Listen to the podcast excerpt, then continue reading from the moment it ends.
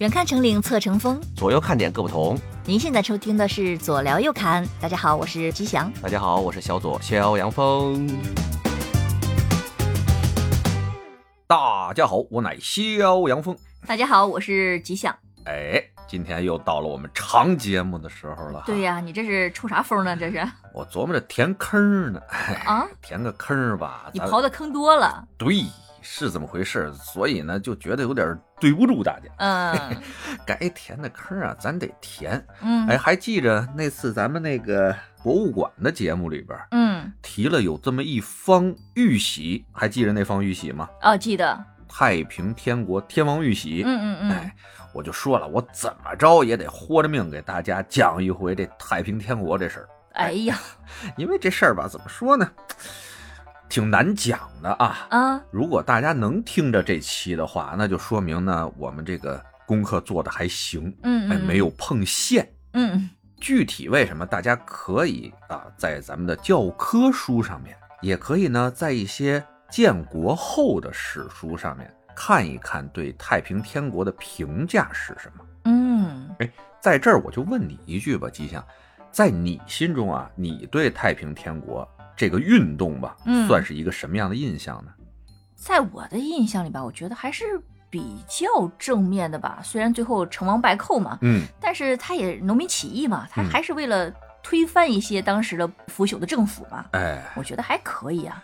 是吧？嗯，反正就在我记忆里吧，我就感觉那些那那段时间特别的乱，嗯死了好多人，就觉得民不聊生的感觉。哎，对，这就是一个基础大环境吧。嗯其实想想啊，从陈胜吴广起义开始，嗯到后面的各种的农民起义，哪儿不是乱，哪儿不是死人多，对吧？对，为什么我们今天要特别讲一下太平天国这次运动呢？嗯，就因为妈死的人太多了。嗨，怎么说呢？当时全世界啊，一八六零年左右啊，这太平天国的这个运动不是从一八五一年到一八六四年之间，大概是十四年吧，这时间。嗯嗯啊，那在一八六零年左右啊，这全世界的人口统计大概是在十二亿左右。那太平天国这次运动中死的人有多少呢？将近一个亿。啊，死那么多吗？对呀，也就是说，将近死了全世界十分之一的人口。我再问你，你知道那个时候美国的人口有多少人口吗？不知道，三千三百来万，天哪，死了整整仨美国。那时候中国整体来说也没多少人吧？嗯，四个亿左右，不我到去，死也了四分之一。哎，四分之一弱，三分之一强。嗯，你想想，那就是亡国灭种的那种死法啊，属于是，这妈想着就太惨了，所以我嗯怎么也想说说他。还有一方面的原因是什么呢？嗯我从小啊受的教育也好，听的那些评书啊，看的一些影视作品也好，把这个太平天国呢描写的还是偏正面一点啊，农民起义啊推翻什么腐朽的满清政府，啊是，抵抗什么洋人的什么殖民入侵嗯嗯啊，把这个观点都集中在这几个方面了。嗯你想想，我刚才说的那几点，是不是有种似曾相识的感觉？嗯哎是，别多说啊，别多说，嗯嗯这不能多说啊。然后，其实在我小时候啊，这太平天国的这帮起义军、农民起义军，嗯以及后来的那个八国联军时期那义和团，嗯在我心中都是英雄。嗯你是，知道吗？那什么的，就是推翻腐朽的满清啊，打击洋人，对吧？嗯嗯嗯那不都是好汉嘛，对不对？嗯但随着我的年纪吧越来越大啊，又看到了不少的史书和一些严肃历史学家对那段时间的评价以后，我就觉得我的人生观、价值观吧、世界观这都有点儿 有点儿变化。变化了，哎，变化呢还挺大。嗯哎，这就是在我心中呢有种纠葛存在。嗯我为什么想把这个东西讲出来呢？就是因为这些啊，我之前讲的这些，它的残酷性，还有我心中的这些纠葛，嗯，我想把这些东西呢聊出来给大家听一听嗯啊、我不是什么历史学家啊，嗯因为太平天国这段时间的历史，在咱们近代史中属于一个显学，嗯就是相当一大部分人靠着这部分研究这这段历史吃饭呢。啊是，咱不能跟人抢饭碗去，对吧？哎，咱就是很浅显的，以我自己的理解啊，当个故事似的，从头到尾给大家说一遍，嗯也是跟大家探讨一下吧，看看大家对这个太平天国运动的看法是什么样的。没准儿呢，有一些新的想法能够给到我，好啊，让我不至于那么的纠结，对吧？嘿行了，咱话不多说，书归正传嗯啊。要说这太平天国运动吧，咱得先说一下它诞生的这么一大环境。你觉得这个清政府啊，清朝是从什么时候开始啊？咱们说的什么腐败无能的呢？大概就是鸦片战争前后吧。那就是道光附近呗，嗯嗯，都是他背的锅。我就嗨告诉你啊，从乾隆年间，听着嗯好像还是盛世吧，对啊康乾盛世是吧？从他那时候，从乾隆三十多年以后，基本上这大清就走下坡路了。嗯嗯嗯啊，号称十全老人啊，这嗯乾隆骄傲自满了。那时候恨不得啊，国外这帮人来了，他都都下贱下贱下贱，哎呀啊哎呀全他妈是下贱。包括那时候啊，最后八国联军打进北京城以后，进了紫禁城，一看府库里边，原来马格尔尼使团来一个大清朝贡的时候啊，嗯送给大清的那些先进的洋枪洋炮什么的，连油膜都没带撕的，就在府库里边待着呢。啊，就是那时候的清政府吧，就是自大到那种老子天下第一啊，你们都全都是蝼蚁啊，我们能看你一眼都算你是个大蝼蚁了，就那个劲儿。所以不管是个人还是一个国家，到那个份儿上的时候，必然他要走向衰败的。那是后面这些事情啊，都是从这乾隆老爷子那时候就已经开始埋下根儿了。嗯那到后来吧，近代史大家都知道喽。我从小学这段历史的时候，那就是最憋屈的时候，啊你知那道是吧？哎，从鸦片战争往后啊，帝国主义用枪炮打开了我国的大门。哎呀，哎，也就是我祖宗吧，祖哎嗨宗又来了，祖宗祖宗又来了。哎呀，大家知道啊，满族的那那么满清的腐朽的满清政府，这嗯老祖宗不争气呀，嗯 对吧？亡了国了。嗯，对被吧八国联军给圈踢了。哎，一通圈踢。反正呢，就那段时间有点民不聊生的这架势啊，国是将不国那架势。嗯，就在这种大环境下，太平天国运动在慢慢的孕育当中。嗯话说呢，这是在一八一四年，在广东省的花县有这么一家中农啊，嗯不算贫农啊，家里还有几亩薄田，勉强维持度日吧。嗯嗯，就在这个农民家庭中啊，就听见天上一道霹雳呀、啪啦就劈下一个孩子来。真的 假的？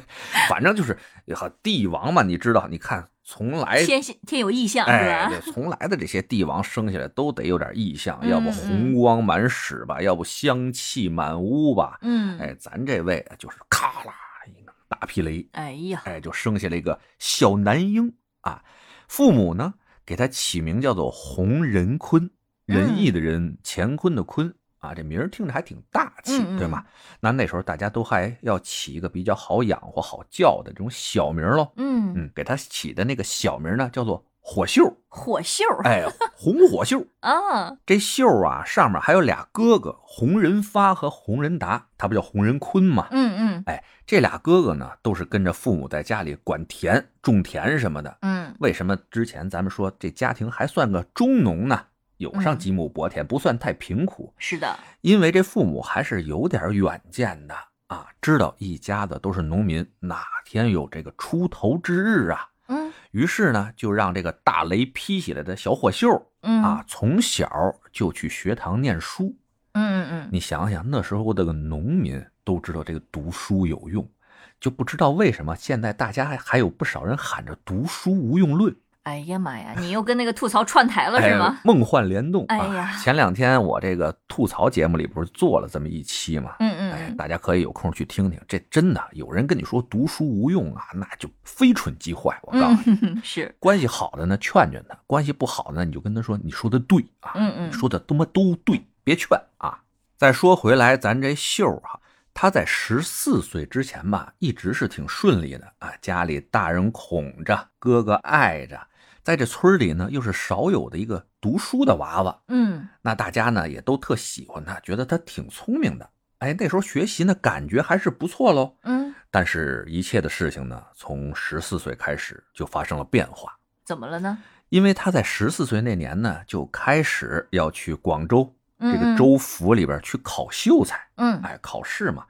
那时候啊，考下来一个秀才，你就算正经的是个读书人了，是，就跟一般老百姓可就不一样了。嗯你再中个举，好家伙了，天翻地覆了，嗯就彻底不是个普通人民了，啊是，就跟那范进中举似的。嗯嗯嗯，他都能疯了。哎，说到这儿啊，好多朋友就问，怎么个中个举能那么 happy 呢？公务员儿，哎，公务员也不一定就是官老爷呀，对吧？嗯嗯嗯他不一定，因为他只是把功名考下来了，嗯不一定当官呢。嗯这个你知道为什么就中举就横了吗？嗯，还真不太清楚。那我告诉你啊，嗯其实啊，在明清两朝啊，只要说您中了个秀才，基本见着当官的啊就不用跪了。哦，这个听说过。而且呢，这当官的呢，一般情况下也不能对你用刑，不能打屁股什么的了。嗯嗯，再者呢，在这个乡里乡亲这块儿，你就是一个文化人，人得叫你先生了。嗯嗯哎，这就是一个最基础的这么一事儿。但是啊，咱从小读的那些古代的一些小说里边，还会听到这个穷秀才啊什么的乱七八糟这些事情，对吧？嗯秀才的确是有穷的，但其实也不多，因为那个时候啊，能供得起这孩子读书的，基本上就像火秀他们家似的，起码是个中农，嗯嗯，不会太惨。啊，那是，而且你成了秀才以后嘛，你随便干点什么都能挣点钱，不至于穷成那样。对，对教吧教书啊什么的。但你中了举啊，就可不一样了，嗯就随随便便给你派个七八品的官儿，就随便去当去了啊。当然了，你如果只是这个举人的话啊，你的封头封顶儿也就是个七品的县令了嗯啊，嗯一般就八九品吧。嗯嗯，但但那是官儿啊，那你知是道吗啊？，那时候老百姓看见那个衙门里那衙役啊，那都怕的跟什么似的，是。更别说你是官儿老爷嗯了。嗯还有一个什么，你知道吗？免税。嗯，不用交税，哦，就只要你是举人以后，人就大把的人过来把他的房产、地业、商铺归到你的名下，大家分钱就成了。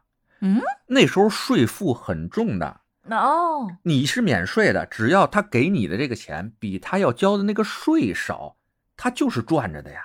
哦，这是一个营生啊，对，一个营生啊，正经的，那哦范进所以他能疯啊，嗨，美疯了那是，知道吧？嗯？嗯嗯所以那时候的读书人啊，都是要去赶考的。哎，咱这小伙秀自己觉得自己学的嗯蛮不错的，对吧？十四、岁开始去广州考试，但谁想到啊，妈考了四次，连个秀才都没考上啊，啊，这也不行啊，太惨了吧？嗯，而就在他第二次去赶考的时候啊，发生了一件小事儿，改变嗯了他。乃至于整个中国，甚至是整个世界的命运。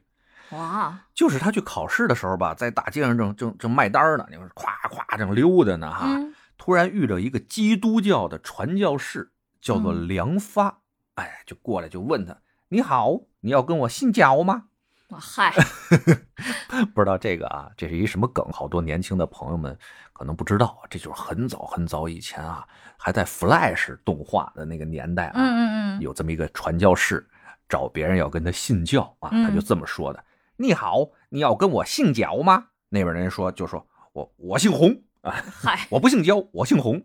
”No no no，我是问你要不要跟我信教。 那洪六，哇，你个臭流氓！我还小呢，我还是个孩子呢，我跟你信信什么教？ 哎，就这意思吧。嗯，不过这梁发啊，人家不是老外啊，不是洋人，是第一批在广州那块儿时候的啊中国的传教士。哦，哎，原来呢，他是一个刻板印刷的这么一个作坊的工人也好，小老板儿也好，嗯他呢在帮这帮洋人啊印刷这个什么马太福音啊、启示录啊、圣经的时候啊，他一边他得刻字嘛，他得对印刷嘛，他得校版嘛，嗯对吧？哎，他就在这个时候受到了主的召唤。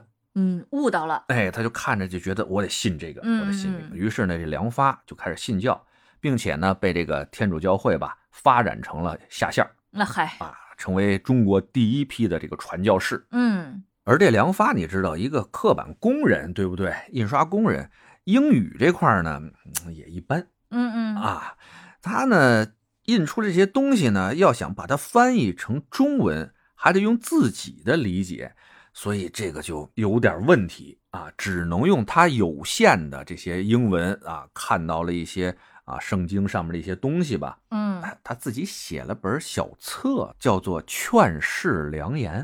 嗯，哎听着耳熟啊。呃就是梁发写的一本《劝世良言》嘛，是一本宣教的小册子，嗯哎里面全都是他的一些理解吧，记载了像马太福音啊、启示录里边的一些佳句啊，还有基督教里面的一些啊神话故事啊，嗯哎，就在这个小册子里边发给了这个火秀。嗯，然后秀儿就感兴趣啦，没有，那人家读的圣贤书的人，对吧？嗯看里边的故事，基本也看不太明白。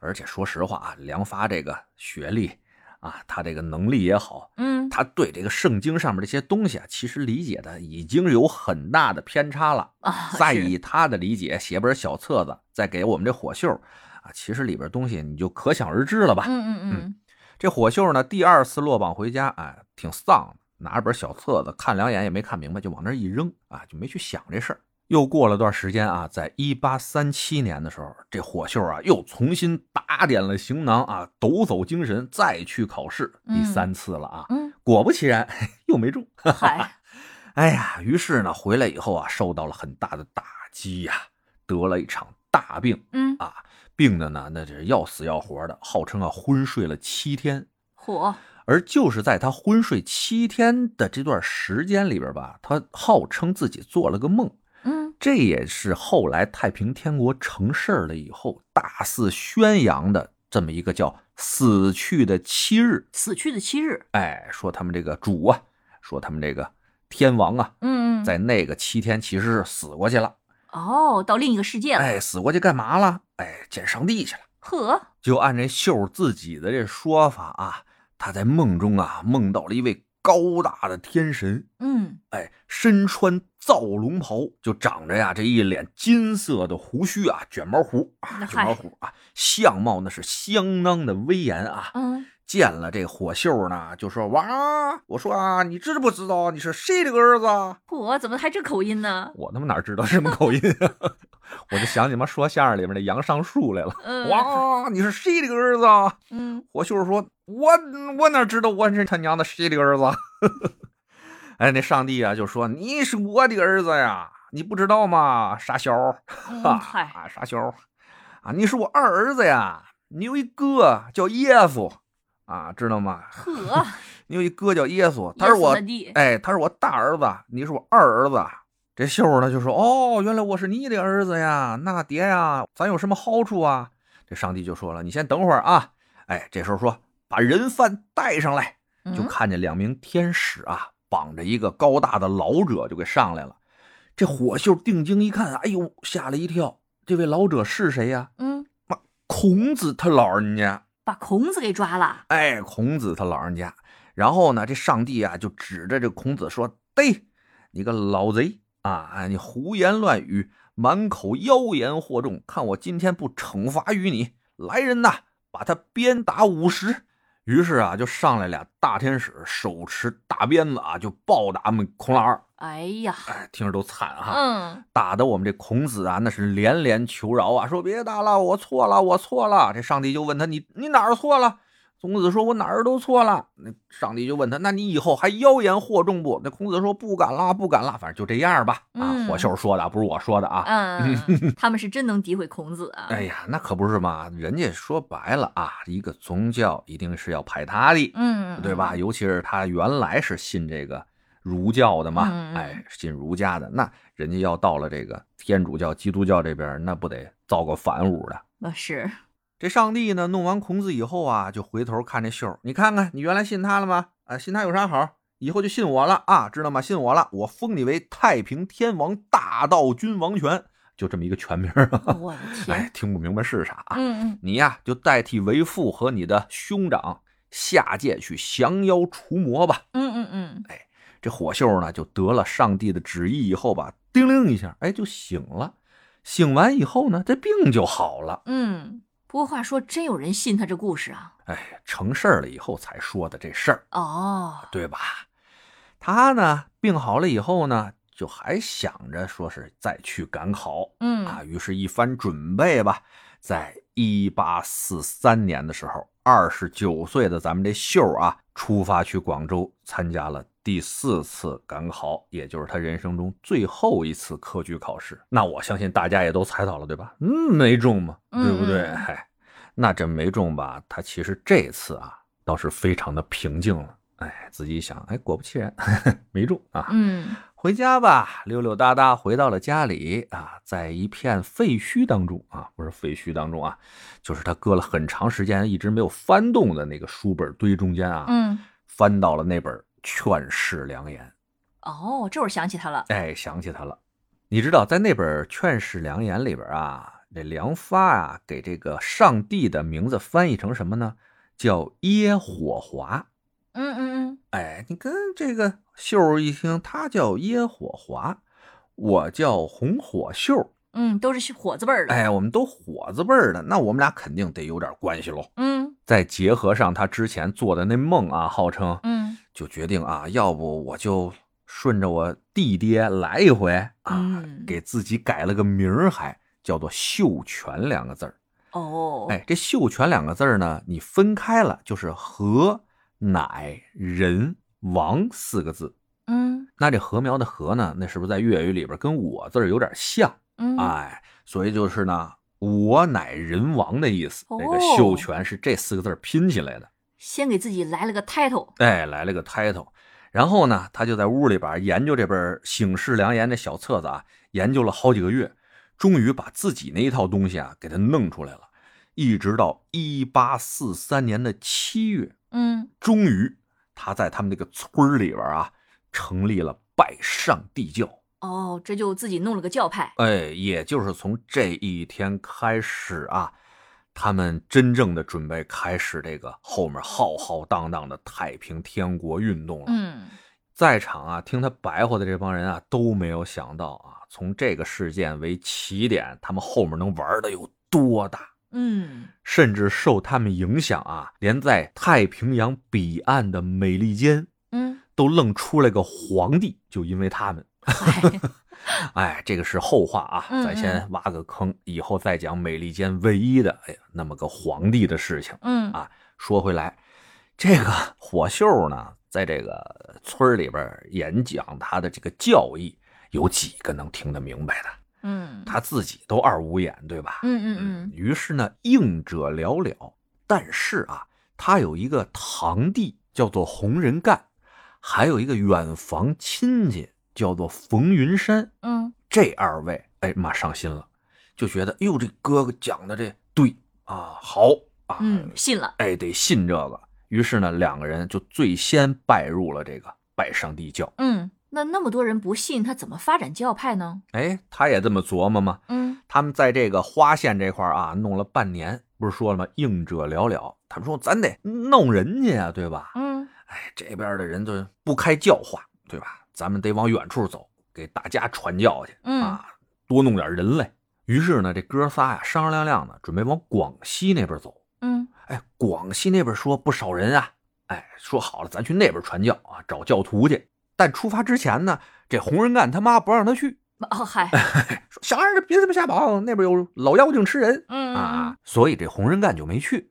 就这洪秀全和这个冯云山这哥俩去了，但这洪秀全吧，那时候不知道是不是口才有啥问题啊，就一通传教，嗯还是那种没什么人理他。嗯嗯干了那么有几个月吧，就觉得哎没意思了，回去了，回种地去了。嗯嗯但这冯云山嘛上头了，就觉得别走啊，哥哥，这不是讲挺好的吗？你讲这个大大脑袋什么大神长翅膀的什么啊的，嗨挺棒的大洪水，对不对？你得接着讲啊。这洪秀全不行了，家里该种地了，你回去了。你要讲你接着讲吧，你不是也都听熟了吗？嗯于是啊，在这洪秀全回家以后，这冯云山在这广西就玩命开始给他传教了。嗯，那他收获怎么样啊？哎，比那洪秀全那是强多了。啊，他呢给当地的那些居民啊描述了一个天堂，那个天堂里边呢是人人都没有私心，也没有私产，也没有那些官儿老爷来压榨咱们，社会里边都没有犯罪，老幼病残啊都能得到妥善安置的这么一个神奇的天堂。嗯 而这冯云山呢，要人品有人品，是要学问有学问啊，还有口才，把那边老乡们喷的呀，那是无鸡六兽的，嗯，不少人呢都信他了。最重要的有一点啊，就这冯云山聪明在哪儿，当地人都把他觉得是个哎挺有本事的人啊，啊，是个大先生，对吧？但是他啊没有说自己是上帝的谁谁谁啊，他就一直在捧着这洪秀全说，嗯就把洪秀全啊吹得噼儿啪的。哦，老乡们一听这个，我天哪，这个冯先生都已经是这么牛逼的一个人物了，那他推崇备至的这个洪秀全这位啊，号称上帝的二儿子，那得是多大个人物啊！嗯大家都对这洪秀全啊心向往之。嗯嗯再回头说这个回到家这秀啊，其实也没有闲着，自己呢，哎，按自己对这个基督教的理解啊，自己那写书去了。嗯嗯写完书以后呢，觉得嗯还需要学习，于是带这堂弟啊洪仁干就一块儿奔了教会去了，嗯，哦，还倍儿虔诚啊，在里边干什么活啊，自己都抢着干。啊当时的这些教父们、传教士们都觉得，我的天呐，这都是上帝赐予我们的礼物吧？这哥俩都是，我的天呐，于是啊，想把他们培养成中国这种传教士，嗯，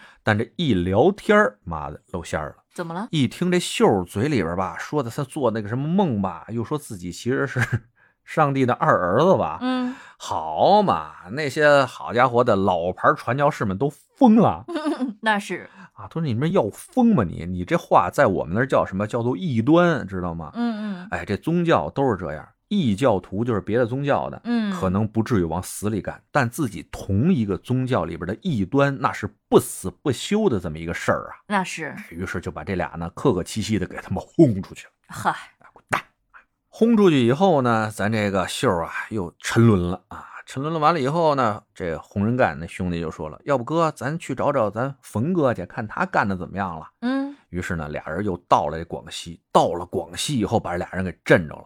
那时候冯云山已经在广西传了有三千多人的教徒了。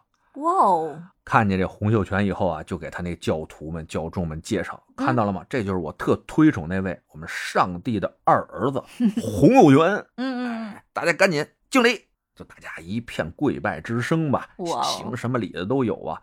当时就把这洪秀全哥俩给震着了，嗯，哎，从来没有感受到过啊！他这兄弟是个人才，哎呀，绝对是个人才，这冯云山。嗯这秀儿看着有了三千多人的底子了，那肯定得干点什么呀？嗯哎，想想咱得铲除异教徒啊！嗯于是带着三千多人啊，一边发展这个教众，一边在当地啊就是见庙就砸啊呀！哎，嚯，真的是见庙就砸，什么庙都砸。嗯先是把当地啊香火最盛的一个干王庙给砸了，嗯，砸完了以后呢，又把当地所有学堂里边那孔子的牌位啊，哎，都给砸了。这没人管吗？嗯，你看说着了吧？啊他们就砸了这么一年啊。虽然这个教众呢，哎，积累到了将近五千人，但当地的这地主啊，看出来这帮人不太对了，嗯偷偷给报官了。这当地的官儿一听有这么大个组织，对吧？哈，几个人在这挑事儿，这必须得管啊，是要造反呢、嗯，于是呢，就带着兵啊过去逮这帮带头的去了。哎，洪秀全多机灵啊，带着他那个洪仁干就给跑了，嗨最后只把这个居功至伟的冯云山给逮住了，呵，嗯干事儿的反而哎逮着了，干事儿的给逮着了。你想干事儿的给逮着了，这洪秀全又跑了，当地这教众啊那是风雨飘摇，马上就要散了似的啊。嗯但就在这个时候，他们发展的教众里边有这么一位聪明人蹦出来了。这个人就是后来大大有名的东王杨秀清。嗯这位啊，当时岁数特小，但是呢脑筋聪明。一看这种情况吧，情急之下他想起辙来。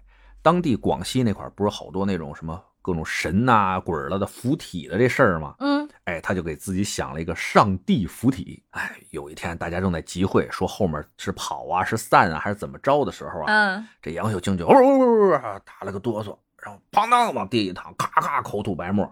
大家一看，哎呦，这孩子，这孩子怎么了？这嗯孩子啊，赶紧给他扶起来。这一扶起来吧，他腾楞就站起来了啊，嘴里边就变了一个声儿啊，变了一个声嗯嗯儿，嗯很苍老的声音说：“我是上帝呀、 你 这这这个劲儿吧。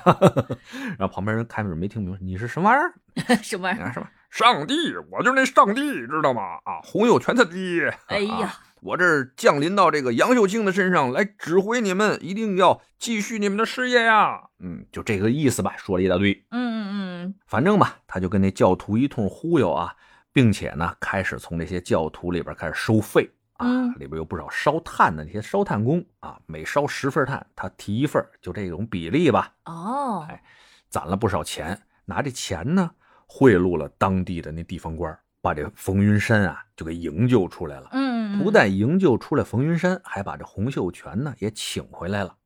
到这个时候啊，洪秀全、冯云山一看啊，这杨秀清可以让天父 附体， 这事儿不认也得认了。嗯那是，哎，属于那种捏着鼻子生生的就给认下来了。嗯所以呢，从这件事情以后，这个杨秀清也正式的进入了这个太平天国的管理层。嗯，核心人员，嗯，那后来这当官的吧，一看他们这租子是越弄越大呀，就接着要逮人嘛。嗯，后来也有一些其他的一些危机的时候，哎，这个时候之前刚才咱不是说了吗？一帮烧炭的工人里边，他们抽成拿钱救人嘛。嗯就在这些烧炭的工人里边，他有一个头儿，烧炭的头儿叫做萧朝贵，他那个时候呢也挺身而出了，啊，也来个降头那人意思啊，啊，哎，降临了，想要降谁呢？哎，不是还有一哥哥呢吗？一个嗯爹爹，对吧？哎，他是耶稣，哎，嘎一抖，吐白沫，当站起来，我耶稣，我耶稣啊，我耶稣，我爹今天忙，没时间降临。我跟嗯大家说，你们要努力，继续自己的事业，好不好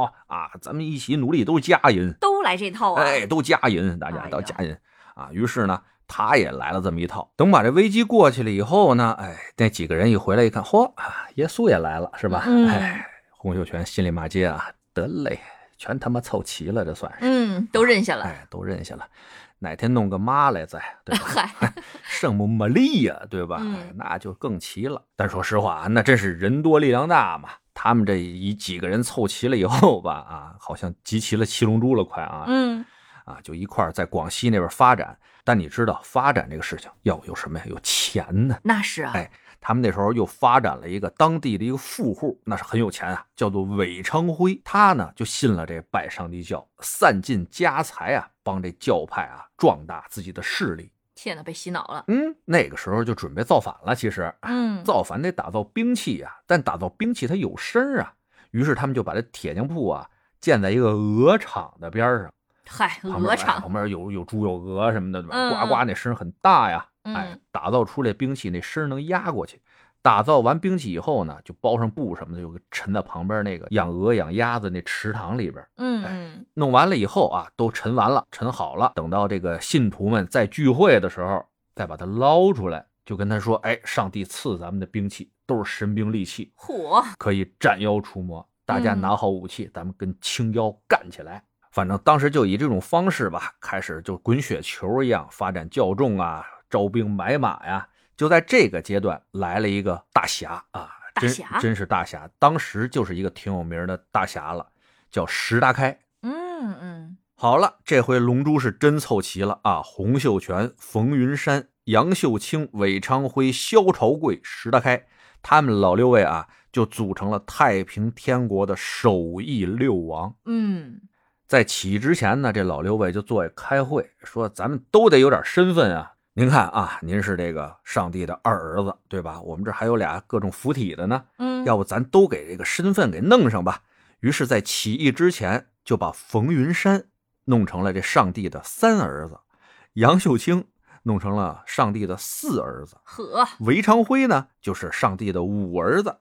这萧朝贵和他媳妇儿呢，哎，这就有点意思了。他媳妇儿呢是上帝的六闺女，而这萧朝贵呢是六闺女的女婿。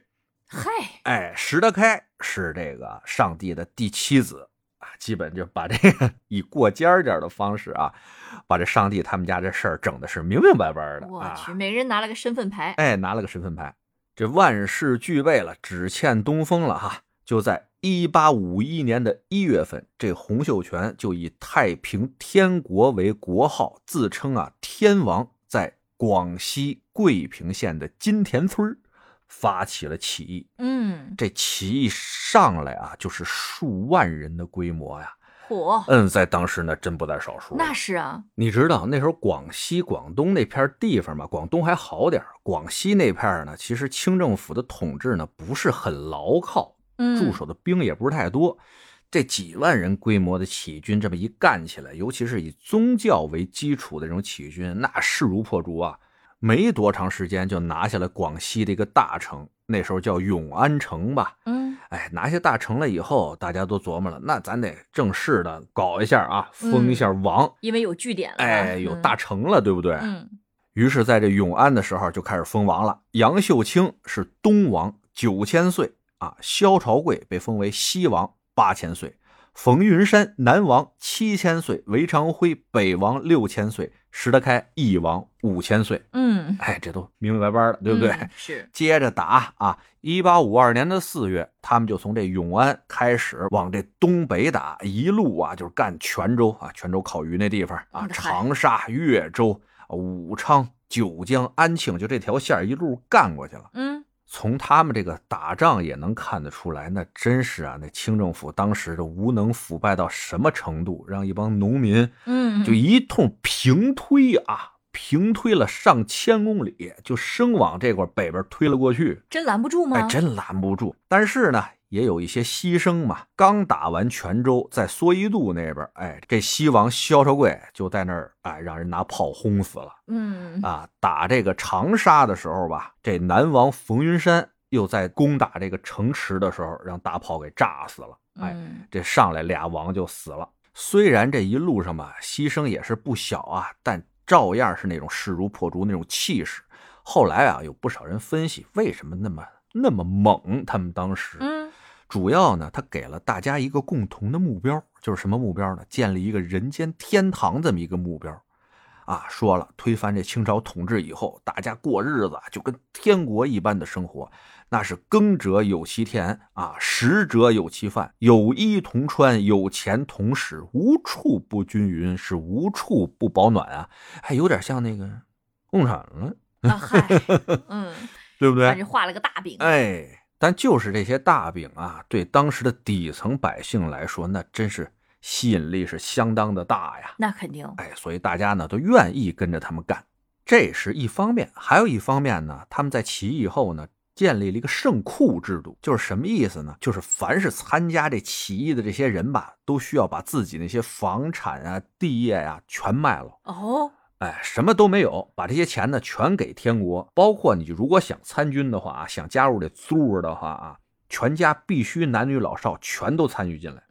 这么狠，哎，全都参与进来以后，再由这个天国的管理层啊按需给大家分配，嗯每个人都不能私藏任何的财物。如果一个人啊从你身上搜出超过五两银子，当时弄死。天哪，就这制度一出吧，也就基本上是断了所有信徒的这退路了吧？你想想，家没了嗯，啊，家里所有人都在这租儿里面呢，，对，钱也没了，哎，钱也没了，那剩下的就是什么了？就干吧，就只能跟这租着干了，没别的任何的办法了。全靠信仰吗？难道？那你想想，就算不是说信仰多么的坚定，但已经在船上了，你怎么着跳海呀、还？嗯，没有退路了，哎，但那个时候啊，说实话啊，这个太平天国的一些制度呢，咱们从纸面上来看还是不错的，就是我们原来上历史课学的那个天朝田亩制度，对吧？把天下的田产按照产量的多寡分为三类九等，好田和坏田呢分配着搭着给大家分配。嗯嗯啊嗯，还有这个其他的一些规定吧，我跟你说说啊，就是不论男女，什么东西大家都平均分配。嗯，而且呢，在婚姻方面实行一夫一妻制，哦，也有科考啊，也有科考，科考也分男科、女科，军营呢也分男营、女营啊，所有的男人、女人其实干什么都是一样的，嗯，这就有点意思了哈，啊是啊比，较现代化了哈。嗯嗯而且啊，还禁止纳妾啊，禁止什么买卖婚姻啊，禁止买卖奴婢啊，什么缠足啊、卖淫、嫖娼啊，禁止吸食鸦片这些事儿吧，赌博什么的全都禁了。嗯，这还挺好的，听着还不错，是对不对啊？有点现代化那意思。嗯而且最主要的是什么呀？这帮将领们啊，不像这些清朝的将领们那么循规蹈矩，他们呢缴获了清军的不少什么武器啊、枪炮什么呀，哎，散着也能用。嗯一帮野路子呀，打仗打得比那些清朝那些啊正牌将军们打的还猛，打的还鬼。就是那帮清朝的将领，一看这帮人不按道理出牌啊，嗨，对吧？这个什么呀就上来了，对吧？毕竟对方不是军队嘛哎。呀，但是打的他们呀，这些清朝的军队啊，那是一败涂地呀。嗯，于是啊，这太平天国啊就一路平推北上，打到了南京。打到南京以后呢，这洪秀全说：“啊，我爹给我指示了，咱们要在这儿建都。哦，在南京建的。哎，在南京建都，把这个南京啊改名为天京，嗯嗯，就是我们的太平天国的首都了哈。嗯建都了以后啊，兵分两路，一路呢北伐，直取清廷，咱北京；嗯啊嗯嗯另外一路呢西征，把这个江南那些富庶的地区啊，全部要把它占领了。嗯哎，西征那边呢是挺顺利的啊，把这湖北啊、江西啊、安徽啊大片这种富庶的土地啊，都给纳入了这个囊中。嗯但北伐那块儿呢，虽然猛，但是他犯了一个像明末李自成那样的一个错误，嗯没有注意啊，就是一步一个脚印儿的那么稳扎稳打的前进，因为打仗打得太顺利了。你想吧，从南京一直干到天津了，嗯干到北京口上了，都已经，你说说，最后在天津那附近，哎，被清廷的援军都给围了。嗯嗯，所以嗯北伐这支队伍基本上啊全军覆没。虽然有北伐这一败，但是当时那太平天国那声势啊，基本是席卷了整个的中国呀，嗯也是太平天国最鼎盛的一段时间了。再赶上那英法联军进北京，你知道吧？嗯哎，把这清廷啊，这闹的是是满脑袋包啊。